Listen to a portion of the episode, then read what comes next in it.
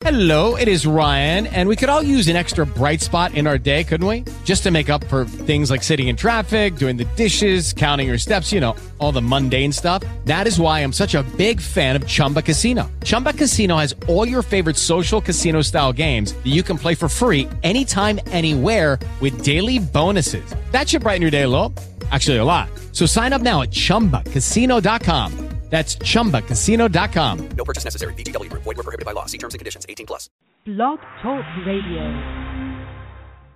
Welcome to the Nonprofit Coach with Ted Hart, the most listened to internet radio show in the nonprofit sector, dedicated to helping your charity succeed. It's no secret that combining online and offline techniques is the key to modern day fundraising success, and practical advice is what you need. The Nonprofit Coach with Ted Hart is the perfect landing point to learn from experts around the world who provide advice you can use. Ted Hart is without a doubt one of the foremost nonprofit thought leaders. Also a successful author, his books range from successful online fundraising to the use of social media and how to make your nonprofit green.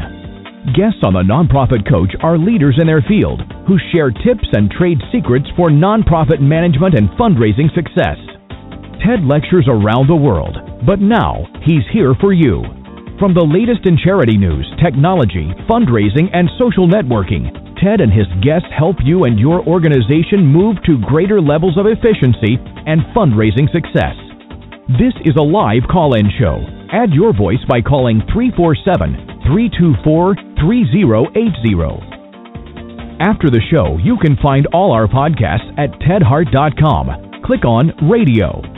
Don't forget to dial 347 324 3080. Now, welcome the host of the Nonprofit Coach, Ted Hart. And welcome here to this latest edition of the Nonprofit Coach. Thank you so much for joining us today. Uh, we've got a very important show to for a lot of nonprofit organizations, and that is uh, focusing on the topic of crowdfunding how you can be successful. We have one of this country's uh, top experts uh, in this area who's going to be joining us uh, today as our page two expert. As the announcer said, this is a live call in show, so please feel free to dial 347 324 3080 when we get to our page two expert. You also can uh, join me over in the chat room. I see a few folks over in the chat room now, so you can certainly ask your questions there. Or if you prefer, you can email me your questions today at tedhart at tedhart.com. As always, here on the Nonprofit Coach, we start with page one news.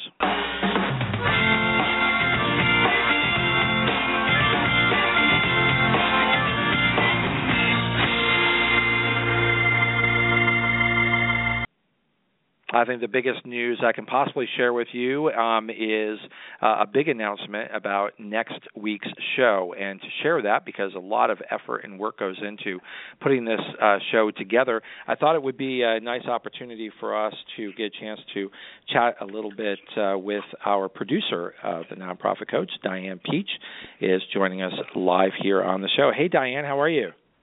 Hi, thank you for having me. Yeah, well, it's great to uh, to actually have you on the show. You're always behind the scenes and calling everyone and getting everything set up, and the show always uh, runs so smoothly uh, because of you. But uh, I asked you to come on and share some information because next week's show is really a blockbuster show. It's one of the biggest shows of the year, and uh, because this puts uh, takes a lot of effort on your part, uh, I thought I'd uh, let you make the announcement. So, uh, what's the big news about the nonprofit coach next week? Well, usually our show runs from 12 uh, to 1 Eastern, uh, but we have changed it for next year or next week to 4 p.m. Eastern, 1 Pacific. On June 16th, we have the launch of the Giving USA report. Um, they have been a guest on our show for years, and it is the first day that the that the report is coming out.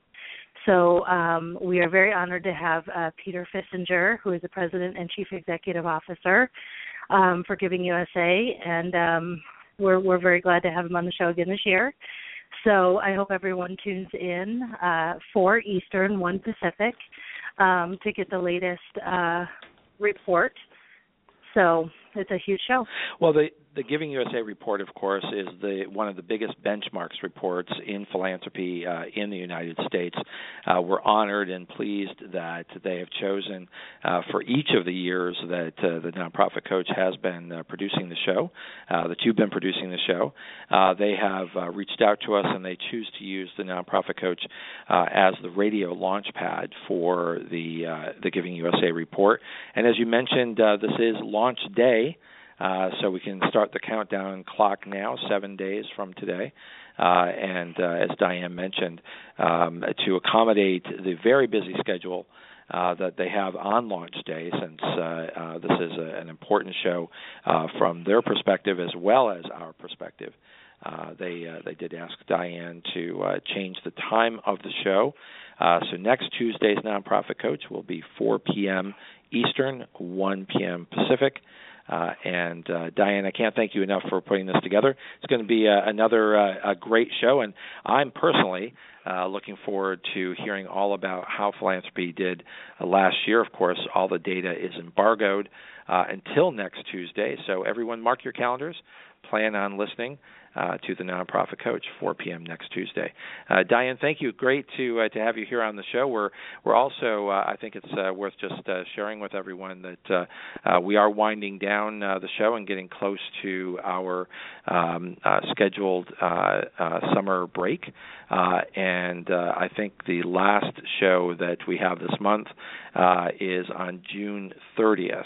Um, who do we have uh, on the show as the the wrap up show for the spring uh, semester, if you will, of nonprofit coach, and uh, uh launch us into the the summer break uh, that will go into early September. I believe we have our our show's friend, really great friend, Linda Lysakowski, will be coming on our show. Um, she is a regular and she's a great friend of Ted's. So, um, and also, Ted, I wanted to tell you how uh, honored I am to be able to work with you, and we've been working together for several years, and I enjoy uh, I enjoy working for you. Well, it's uh, it, it's a pleasure, and of course you you do it with uh, uh, a very difficult job that you make it seem easy. Uh, so mutual admiration society here on the nonprofit coach. Um, but uh, I am thrilled that uh, that that you have chosen uh, to schedule Linda Lysakowski to wrap us up uh, for this early part of 2015 uh, to send us into the summer. I, I, think the topic is going to be a really uh, appropriate one for everyone to consider and think about over the summer. That's different asking styles. It's the second edition of the uh, the book Asking Styles from Charity Channel Press, um, and I think that's uh, that's uh, a good book to get and read over the summer. but you can start your summer preparation right here on the Nonprofit Coach, and that's again Tuesday, June 30th. Uh, that'll be the last show before summer. And uh, Diane Peach, producer of the Nonprofit Coach, thank you for joining us today. Thank you so much. All right, take care. Uh, we are now ready to uh, run on over to uh, our page two experts. Make sure we've got lots of time uh, today, so we will be right back.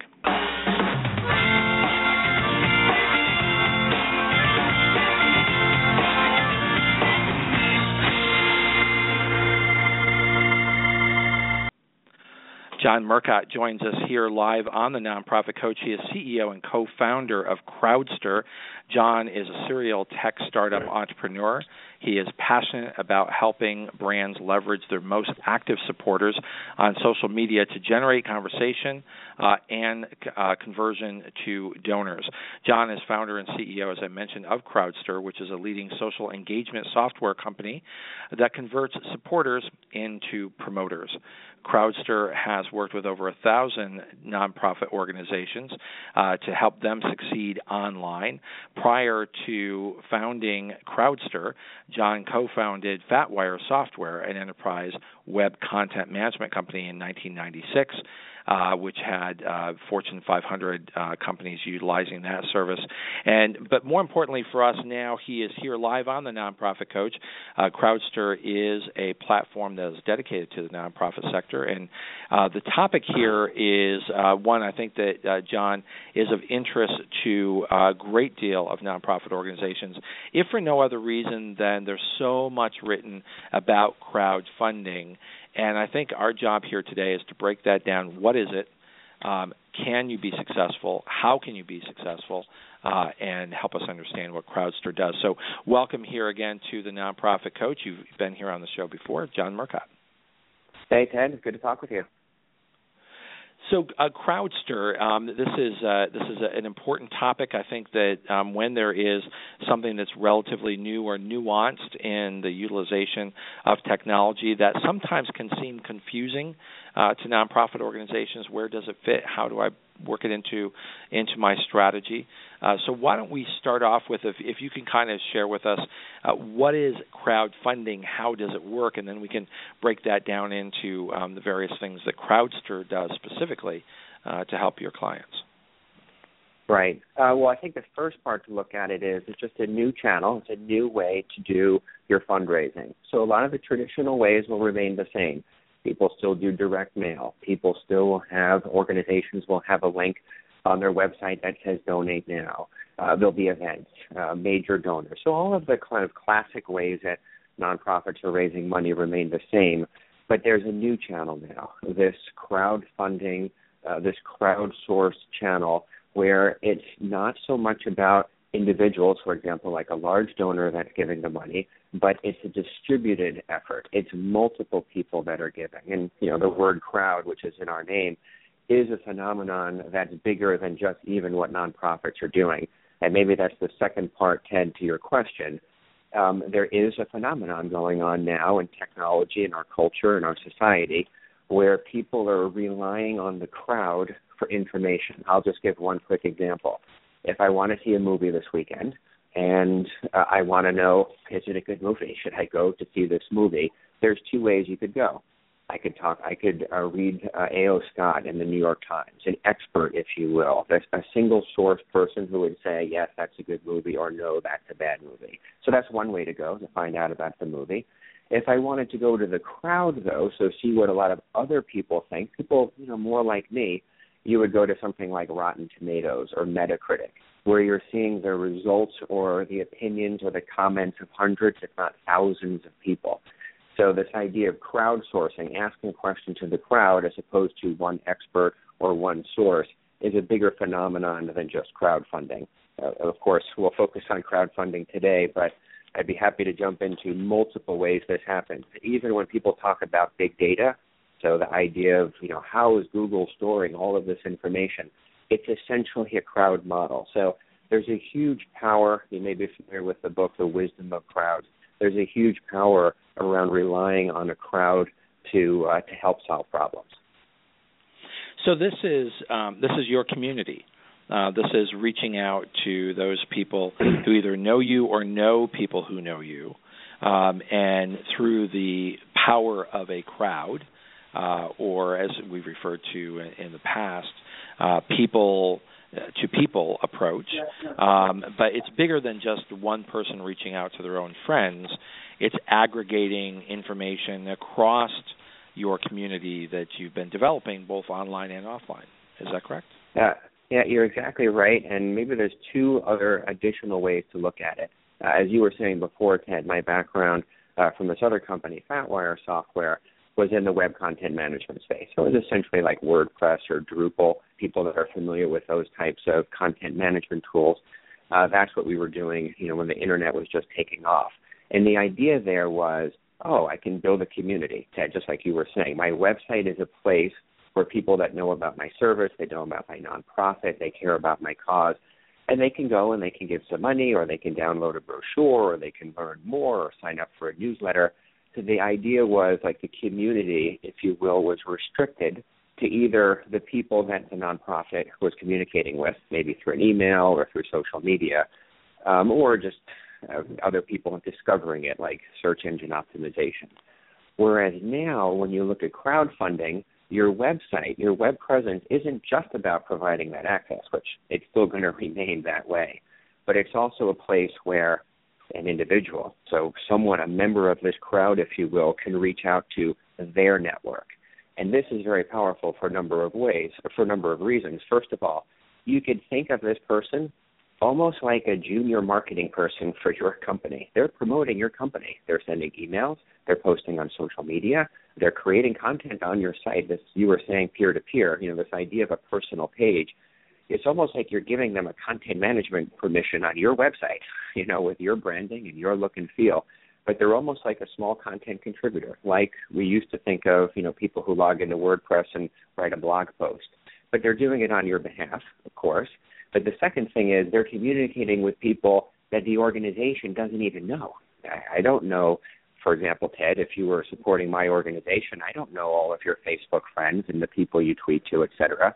So it's a huge benefit to the nonprofit. The nonprofit doesn't even know who these people are. So I'm communicating with an entirely new audience, if you will. And I'm doing it, uh, pardon the marketing people that are listening in, but I'm doing it in a way that's probably more effective than if I just gave you the email address of all of my friends and said, hey, why don't you send them an email and tell them about your organization? In many cases, that probably wouldn't work because eh, people's inboxes are full. I, I don't know this organization. It might be a good organization, but you know, I'm just getting this email. However, if I get it from a friend, if I get it from someone I know in their own voice with their personal message, that's much different. And that's really when you start to understand the crowd. And from a, I'm a technology person. When you think of your website not just as a place to download stuff or sign up for a newsletter, but it's a place you almost become like a small content contributor. You know, you are a marketing person promoting this cause that you care about. So this requires some new skill sets because I think a lot of nonprofits are certainly used to needing to have a website. I post my content, I post my events, I ask people to buy tickets to my event. But crowdfunding changes all of that and makes your supporters uh, more ambassadors. Um, representatives of communities that you don't have direct access to. Um, they're also your reviewers. Uh, and uh, there's an implicit, I think, uh, expectation that if I'm going to participate in this community, I'm not just being lectured at, and I'm not just responding in necessarily a pre-described way, uh, but I have some some rights here, and those rights are I can speak my mind and I can tell people what I think. Um, is that scary for nonprofits to be sort of that open and seemingly vulnerable? Uh, it is. So when I was uh, half joking before about the approach that marketing people take to this, it is a little scary at first because the classic way to think of marketing is you come up with a super terrific tagline and some great visuals and graphics and you spend a lot of time thinking through how do we want to promote ourselves? How do we want to target our message? Who is our audience? And that's all valuable. I don't want to downplay that that's still always going to play a role. But this new way of communicating is so much different. It's very informal. It's people talking to their friends. They're not necessarily saying the message about your organization the way you would do it. But in the end, it's just a more effective way of communicating. It is the way that people communicate, especially online, on these various social networks. It's the way that they interact. So, from a more formal, if you will, classic marketing approach, it is pretty scary. Uh, the slight difference is, though. Uh, yeah, go ahead, Ted. Well, I was I was just going to say, you know, in sort of that that scariness, um, you also have the opportunity to learn from your community in a way that perhaps nonprofits are not quite equipped or prepared to learn those lessons. So that brings some different rules to the road, doesn't it? It, it totally does, and it's also a very different way of thinking about your relationship with the community, and especially as it relates to the website. And there's so many examples of this we see in life. You have a terrific producer, maybe it's a salesperson or whatever that role is, and they're just doing an absolutely fabulous, terrific uh, job. And you say, This is great. I'm going to promote this person to manager. So now they're going to manage other people that would do that same thing sales or marketing or fundraising, whatever else it is. And it doesn't always work.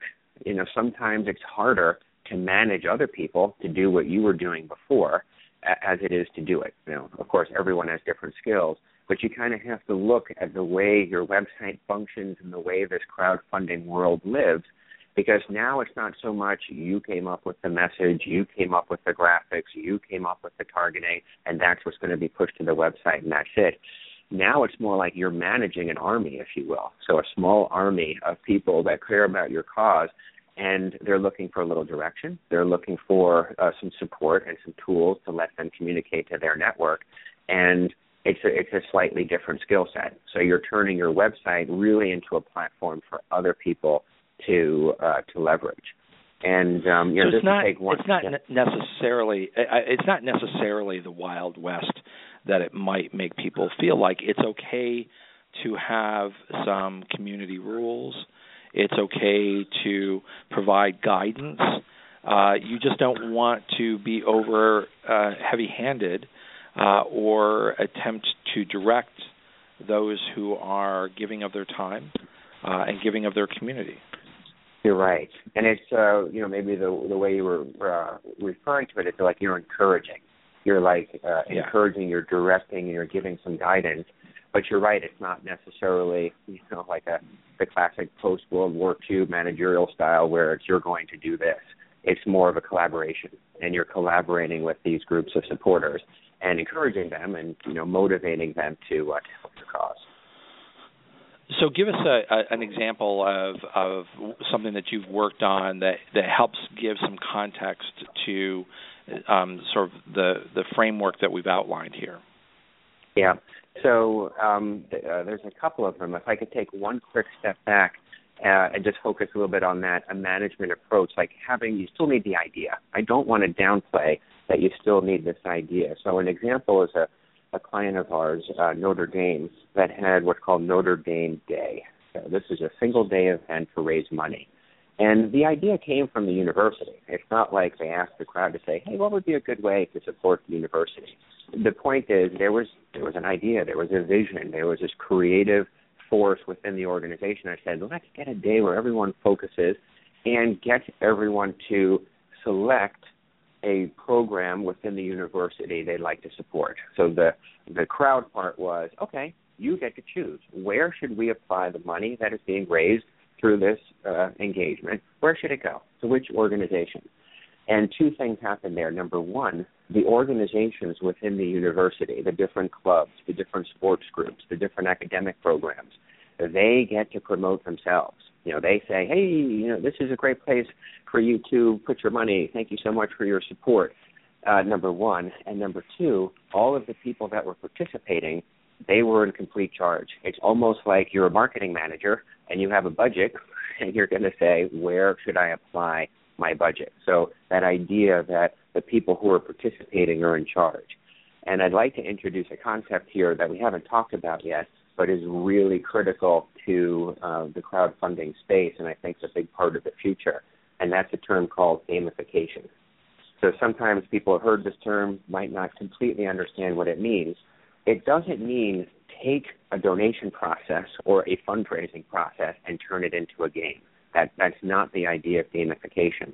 The idea is how can you take the core element of games the things that encourage people to play games, the reason why people like to play games, and apply that to the process you'd like people to do for whatever it is that you're asking for. So the reason why children, for example, love to play these games, these quote unquote games, is they get rewards. You know, maybe if it's in school, the teacher gives you a star, or if you're playing a, if you're literally playing a sports game, there's a scoreboard that tells you how many points you have.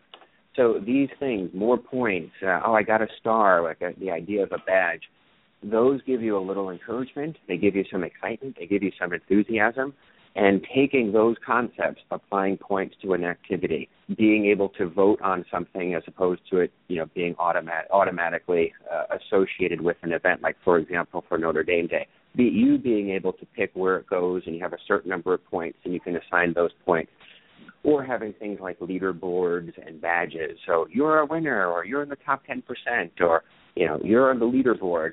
That those types of elements that you apply within the crowdfunding process really encourages people to participate. And I know sometimes people talk about you know maybe donor fatigue or it's just difficult to get people motivated. This is the way you do it through these techniques, through these gamification techniques and if you can combine the power of peer to peer communication with the incentives of gamification, that's a really powerful combination. And and it creates a stickiness to uh, both the site and the concept. So whether this is done via mobile or or uh, uh, iPad or uh, a website, um, it gives people a reason to come back. As you said, there's a leaderboard. Did I move up the leaderboard? Did I move down the leaderboard? Um, what can I do today to be part of that? And and that that just creates a stronger sense of belonging and community, right? Yeah, it totally does, and that's why these gamification strategies can be so compelling. And if you combine that, as I said uh, before, it's almost like the people who are participating on your site in these peer-to-peer, you know, these crowdfunding platforms it's almost as if um, you know they're like small marketing people for you. It's like a, an army of content managers, if you will, as I was describing before with the website. But if you could also give them this little dashboard that says you're doing great. Uh, if you just do this, this, and this, you'll get this many, this many more points, or you're this close to the next badge. And it's once again, I was kind of half joking about gamification. Doesn't mean it's necessarily a game. No children love to fill out profiles or you know uh, invite people to things as I'm describing here. But if you know you're going to get more points, if you know that you're going to get the next badge, if you know you're going to get a discount, or you know whatever that incentive is, you're right. You want to come back and see how are we doing and just to go back to yeah, the Notre Dame, I'm, I'm almost yeah. wondering if there's enough because I think it is uh, a bit of a misnomer, and I think it can throw people off. I'm just I'm trying to think of a, a different way to phrase it than gamification because it does make you feel like, well, okay, then I'm getting into sort of online gaming uh, as as exactly. as a concept, um, right. as opposed to this this notion of you know creating strong communities. Uh, in in one of the the examples I, I might share with our our readers uh, or our listeners of of the way that this works is you know I I'm a, a, a pretty frequent uh, contributor on TripAdvisor. Um, mm-hmm. I like the site. Yeah. Um, it's like you mentioned with Rotten Tomatoes and, and, and others. Um, it's a place that I know that I can go and get the insights of others who have been at various locations. Um, did they like it? Did they not like it? And, and what you learn is that you know there people ha- see things in different ways and, and one person might have a very bad experience and the next 10 people have a really good experience. So nothing's ever 100% one way or the other and certainly if it's 100% negative you've got to imagine they're not going to stay in business. But one of the ways right. that that you know because I, I, like most people I tend to be very busy one of the the ways that I I am just reminded of uh, to go back and to post something new or to think about where I've been uh, is they have various levels of contributors, and so they periodically remind me. You know, for instance, you know, I'm in the top ten of you know my reviews are in the top ten of those read on TripAdvisor. Okay, well that that's kind of cool. They tell me how many people have read my my reviews, which reviews are more popular than others, uh, and then they have various badges that you know you you get named a certain kind of contributor or whatever if you post you know uh, 12 more or 10 more or 5 more or or whatever and so periodically they're they're sort of prompting me to say hey we know you like us um, and maybe there doesn't seem like a reason to come to the site today. Here's a reason we're giving you, and that's the same sort of thing for nonprofits. Is um, you know they already support you. Uh, maybe they're already contributors, but this is another way to have a dialogue. It's a sort of a dialogue enhancer, uh, and it's a way to sort of organize a community of you know super supporters.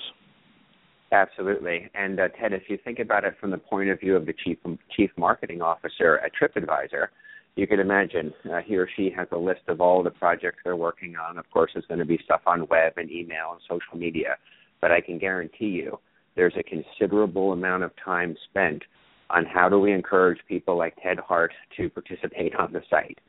So it's right. like they are looking at you, and of course, not as a marketing member of the uh, of the company, of course not, but they are definitely looking at you as someone we can collaborate with to give you some value, to give the community value, to obviously give the company value.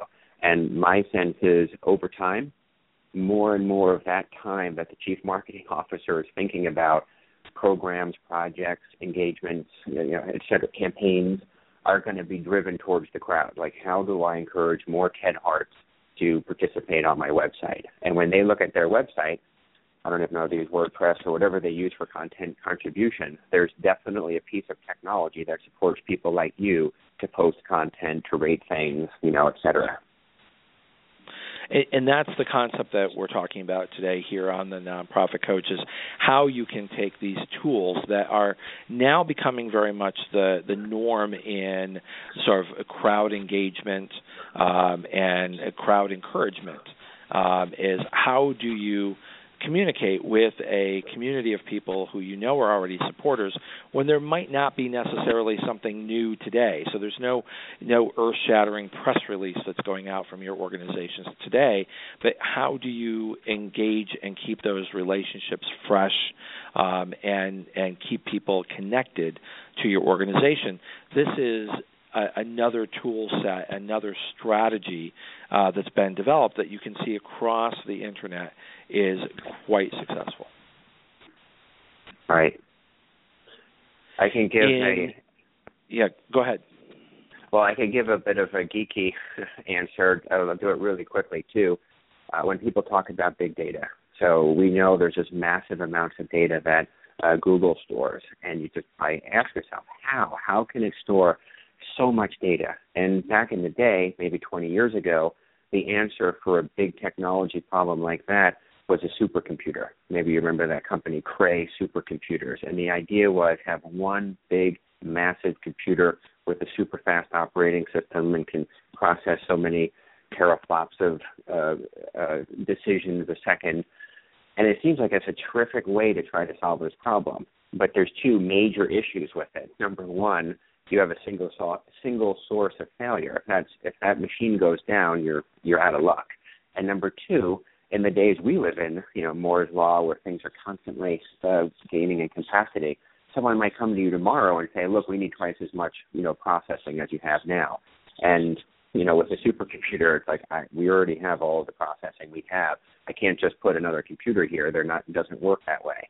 So the answer was just distribute all of the content across hundreds of thousands of smaller computers, like a server farm, which you hear about, these big, massive warehouses filled with small computers. So that's just terrific. You would need more capacity, add 100 more servers. Uh, one goes down, it's no problem. It's easy to back it up uh, and uh, scale that way. But of course, the difference had to be you need an operating system that can communicate with hundreds of thousands of these computers. So the real secret isn't this big, powerful computer in the back end like a supercomputer. The power is the operating system that can communicate across all these other computers.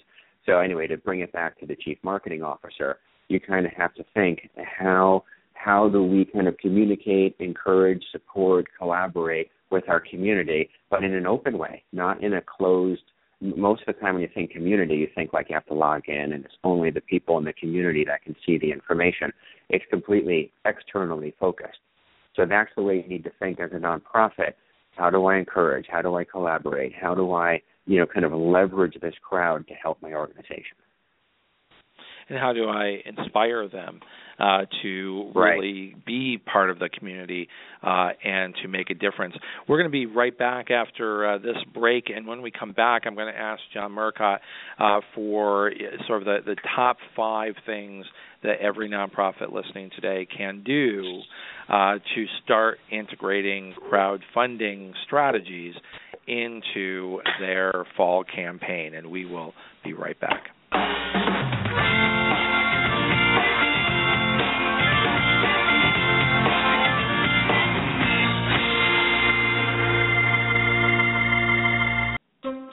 When you have a great idea and need to work with others to bring it to life, how do you do it?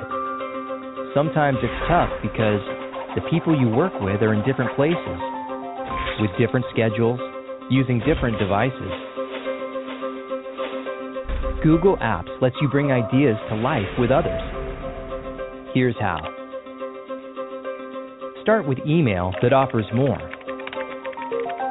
Gmail does more than send and receive emails it connects people and lets you chat instantly while viewing a snapshot of your team's relevant activities and access to everything they've shared with you. With Google Docs, there's only one version for everyone to work on. share easily with the right people without email attachments or compatibility hassles. And work together on the same docs at the same time in a way that simply makes sense. Edit and interact easily with integrated social commenting.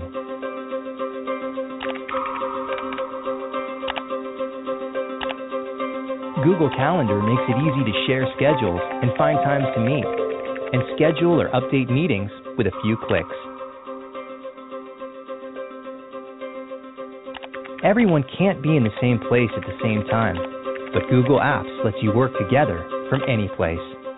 With multi-way video chat, you'll feel like you're all in the same room.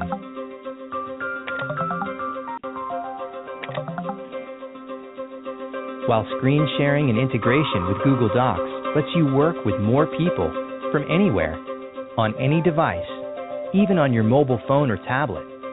Work with any team at any time, from any place, on any device. Google Apps. Work in the future, today. To learn more, go to google.com/apps.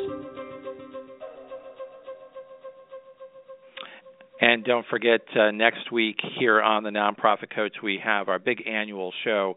Our producer was on earlier today uh, previewing the fact that next week's show starts at 4 p.m. Eastern, not at 12 p.m. Eastern as usual.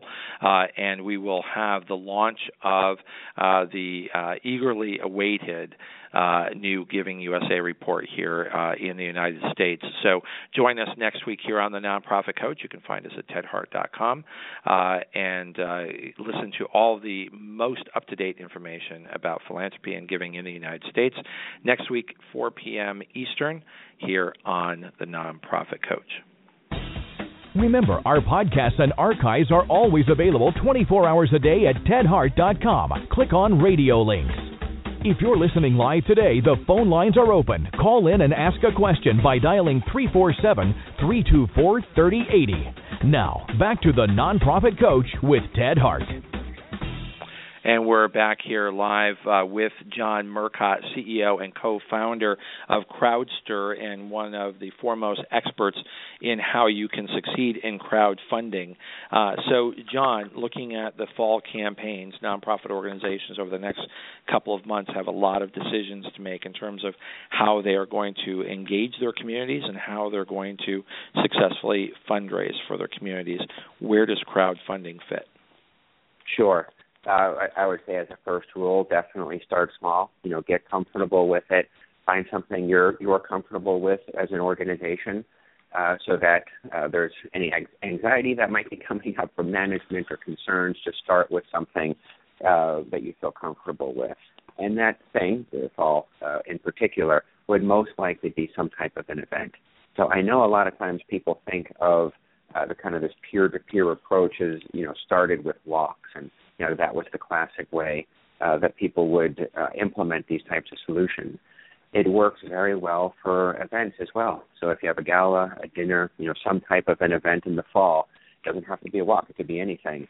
It's the same idea. Number one, you want the people to register, of course, so they're going to go through the registration process. But just ask them that same question: Would you also make a page and help us raise money? And sometimes, as a matter of fact, doing this type of peer-to-peer for a uh, a non-walk or for just a, a classic type of event can do very well for virtual participation because I might not be able to go to your event. You know, that's part of the issue. You were saying, Ted, you're so busy, you can't always make these events. Is there some some other way I can participate? Now, of course, you can give some money, and that's wonderful. But if you could just still make this page that we're describing, this personal page, and reach out and help raise money and go through the gamification uh, as well, but for this specific event, it's ter- it's a terrific way to leverage the activity and the goals and the timeline and everything for the event, but let people participate uh, that way. Uh, number three. And, and one of the, when sorry, you're talking about events, I was just going to say one of the other things that these sorts of activities can do is, you know, I think we're all used to using websites to buy tickets and sell tables and things like that. But if you have a creative crowdfunding uh, or crowd approach, um, you could have your table of eight or ten and use that online tool that's provided by the nonprofit organization to fill your table. So totally. because I know when you know when people buy a table, it's like, oh my god, who am I going to get to sit on that table? And you call you know ten people, and some people can and some people can't. But if each of them can go on and they can kind of claim their seats, and so you know we've got six of the eight seats taken. I only need two more people. You're making it easier for people to do exactly what you want them to do, and that is to fill that table, to sell that table, uh, to as, as you were saying, you know, bid on auction items, things of that sort. So within your organization, you're now creating smart tools that allow people to do exactly what you want them to do without them having to come up with the solutions. Exactly. It, it goes, Ted, to what you were saying too, uh, also about uh, stickiness. So, what's a great way to make sure people are going to come back to your event site? Is well, I have a table of ten. How many people bought tickets? You know, that's a nice way to encourage people to keep coming back. So, anyway, that's that addresses your um, ongoing uh, interaction. The other uh, number three uh, to consider is I know, of course, we're talking about events that these organizations are going to throw themselves, the gala, the dinner, you know, wh- whatever that activity is. But of course, when we say event, we can very dramatically broaden the concept of what is an event. It doesn't have to be an event that you're hosting. What if it's an event that someone else wants to host on your behalf?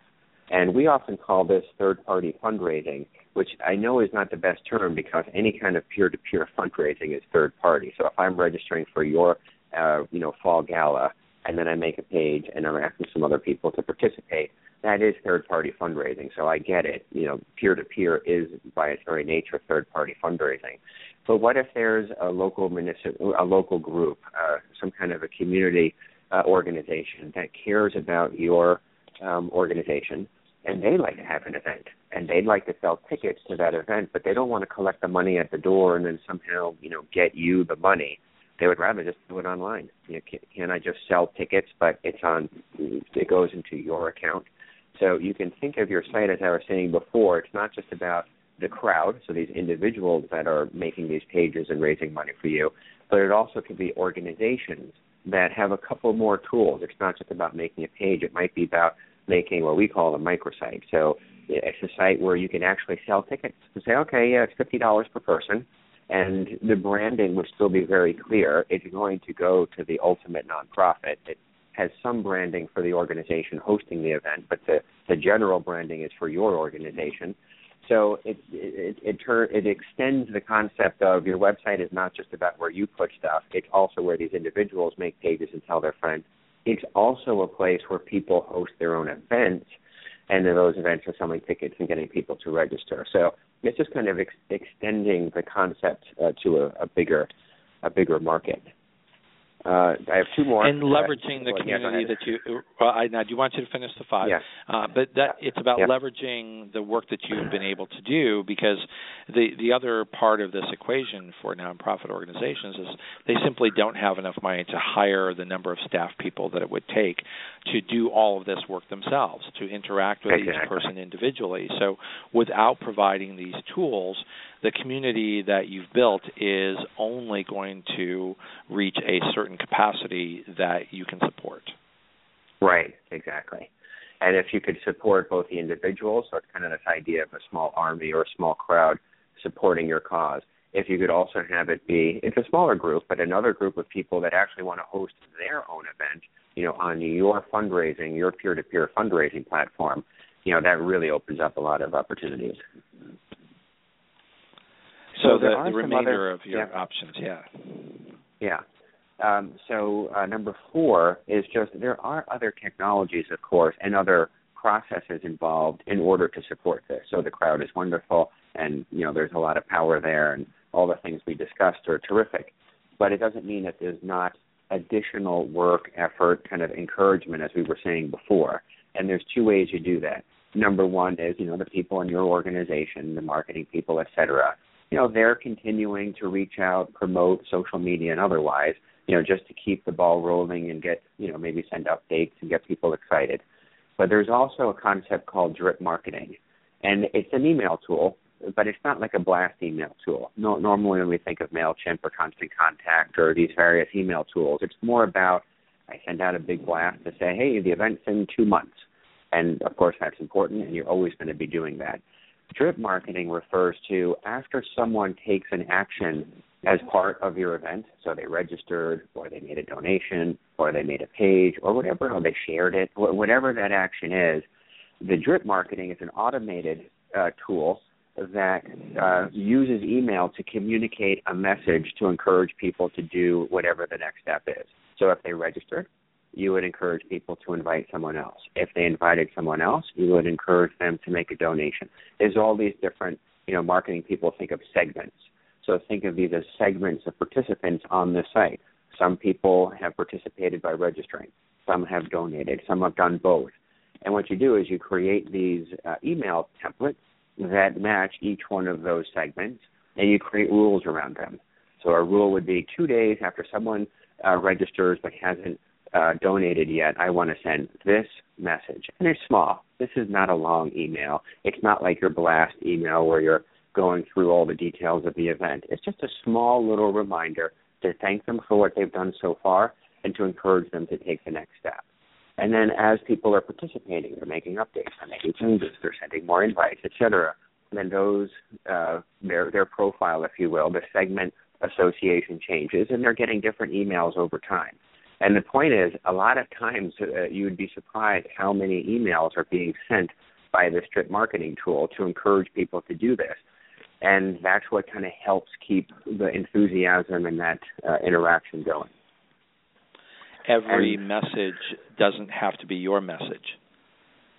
You don't right. have to be sending out every email. And the point exactly. that you made before, which you, you and I have have lectured before, and there's a, a concept that we've discussed many times here on the show, uh, and that's what I call the Aunt Mabel effect. Uh, you know, right. How do you get Aunt Mabel to talk to the people that she knows? How do you get Aunt Mabel to take your content and send it to people who trust her and know her and care about her? And birds of a feather tend to flock together. So right. your best supporters are very likely to know and be able to identify your next best supporter. Right. Yep, absolutely. And then a final thing to uh, to consider is just in general, uh, kind of reconsider or kind of broaden the concept of analytics. Because most of the time, uh, and very logically so, when you think about an event, end of year or in the fall or what have you, the most obvious analytics are going to be how many people are attending and how much money did we raise. And that's important. That's never going to change. Those are the two most critical pieces of information. But when you're doing more of this peer to peer and crowd oriented uh, fundraising, now the analytics could be much different. How many how many uh, shares were there? How many posts were there? How many tweets were there? How many emails were sent by the end user? So you can have a much more interesting and rich analytics. Uh, some people kind of refer it uh, as a social graph. You can get just a much more deeper understanding of what was the real participation around this event and you can get some very interesting insights into the way people kind of interact with the organization and what works and what doesn't work when you're when you're doing these types of events. And what's the outcome of this? Do you think? I mean, is is this just more work, or or right. is uh, is this truly a, a, a more engaged community? Right. So on the one hand, the advantage, as you were kind of saying, turning your supporters into promoters. On the one hand, it's uh, it's less work because now you're relying on a, a, a crowd of people to do stuff that you used to do, send follow up reminders, reach out to their friends, help raise some money. So on the one hand, uh, it it removes some of the work. On the other hand, though, it's a different type of work. So you're not maybe doing as much of the grunt, you know, I got to send out another email blast, or I have to you know, do you know, I gotta, you know, talk to these people and as you were saying before, like how am I gonna get this table of ten? I gotta call everybody. There's less so there's less of that type of work. But admittedly there's there's more of the planning, there's more of the big picture, there's more of kind of the uh, you know, how do we do that encouragement and that collaboration? So it's a different type of work. But the the hope and the promise of it is if you can apply your marketing expertise to that type of activity, basically turning on these other people to help support you, then it's you're going to get a much stronger result from the amount of time and effort you put into it. And in looking at the statistics, what are the things that, that you think are are most meaningful? I, and I know you're familiar with with Klout Um, is is that one um, way that nonprofits can be monitoring if they're making progress? Oh yeah, for sure. I mean, and that kind of goes along the lines of what I was saying. It's a different way of doing an analysis, right? It's a networking approach, and whether you're using a third-party tool, which is perfectly fine, or you're building your own internal metrics. So you're saying, you know, wow, we added another 5,000 uh, supporters or another 5,000 fans or however you have these other goals in addition of course to this is how much we're trying to raise and this is how many people are attending. You can uh, really expand the types of uh, criteria that you're trying to uh, to track. And, and what do you find are the the best um, uh, client prospects for the work that you do? I mean, of, those that are listening, who are the ones who should be stepping to the front of the line and saying, you know, I, I'm really sort of uniquely qualified or ready to make good use of this? There, uh, we've had success across the board. So there's no, you know, type of organization or even size. Sometimes even a small organization. We're really just talking about the delta. You know, this is what we were doing before. This is what we can be doing now. So even a small organization, you know, could have some modest improvements, but have a dramatic impact on the top or bottom line. Whereas maybe a big organization, you know, really it's difficult to move the needle because they're so big and they're raising so much money you know, it's just a little more difficult to get those types of returns. So even smaller organizations can do quite well. I will tell you one of the industries that we're seeing a lot of traction is around universities and education. Because on the one hand, definitely with the student body and alumni, people understand kind of social media. They all have profiles on LinkedIn or Facebook. They're very familiar with this world. But the organizations, the universities, are really new to this idea of peer to peer like this idea of having a quote unquote profile page, but it's on our site and it's in our branding and it's part of our campaign and it's connected to all of our donations. It's not like something we're building on Facebook. It's something that's, if you will, it's, it's part of our own uh, website. So that's a bit uh, new to them, and uh, we're seeing a lot of traction there. So, is, is part of this um, sort of a reaction to um, you know the success of Facebook and uh, uh, LinkedIn and other social media uh, websites and services that are out there, where these tools have been proven, but nonprofits are not necessarily maximizing uh, their utilization of these tools. Yeah, so they're definitely successful because the activity going on these sites is pretty mind-boggling, and you know Facebook in particular I mean, who knows? There, there have been some articles recently that say, you know, in terms of search, you know, people searching for things, it might even replace the uh, Google because just so much valuable uh, network information uh, within Facebook. Like if I'm looking for a restaurant, what is the best way to find that search result? Wouldn't it make sense that you know restaurants that my friends like, for example? So those are super. It's been proven. These are very viral. These are very successful ways to communicate. The only problem is, you know, Snapchat, Facebook, you know, these other social oriented applications, they don't want you to leave the site. So the problem is like, oh, this is great. We're getting a lot of interest and activity and uh, collaboration, but uh, Facebook is actively trying to prevent people from leaving their site to go to your site and make a donation or register for the event or do something else. So it's you're kind of stuck between a platform that you know is super successful and uh, viral and has all this, you know, the the crowd oriented uh, elements we're talking about, but they don't want people to leave. So, in our opinion, you still leverage and interact and communicate. Excuse me, communicate on these platforms, but you have to bring some of the functionality, this peer-to-peer functionality, to your website, to your branding, so that it's all integrated with your registration process, your donation process, all of your marketing messaging and branding. So you're just taking a, a piece of the way that Facebook and these other tools work so well and uh, plug it into your own website, if you will. And, and as we've said here on this show many times, um, this is not a new concept.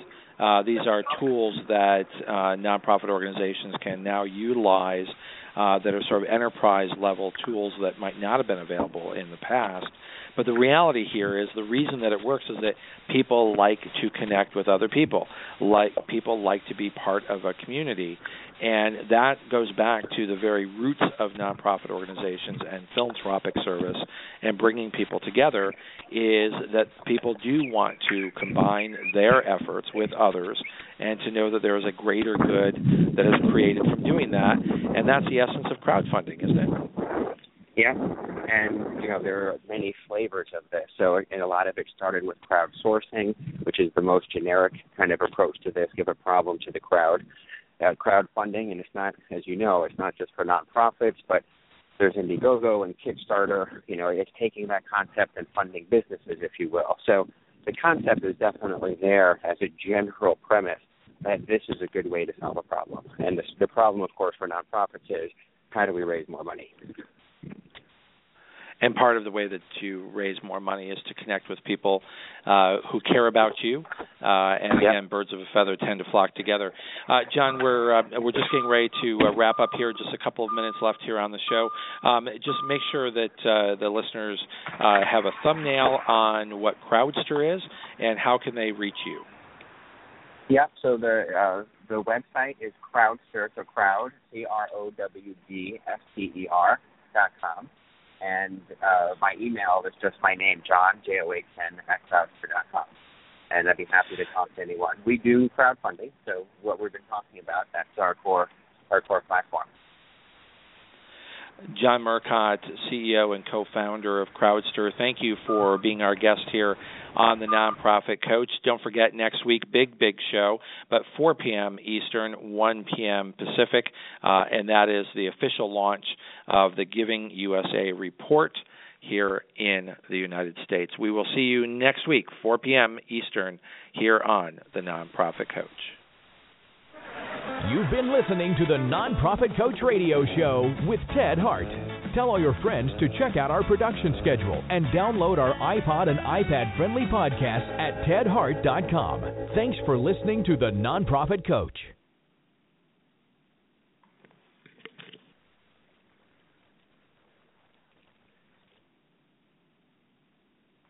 With Lucky Land slots, you can get lucky just about anywhere. Dearly beloved, we are gathered here today to. Has anyone seen the bride and groom?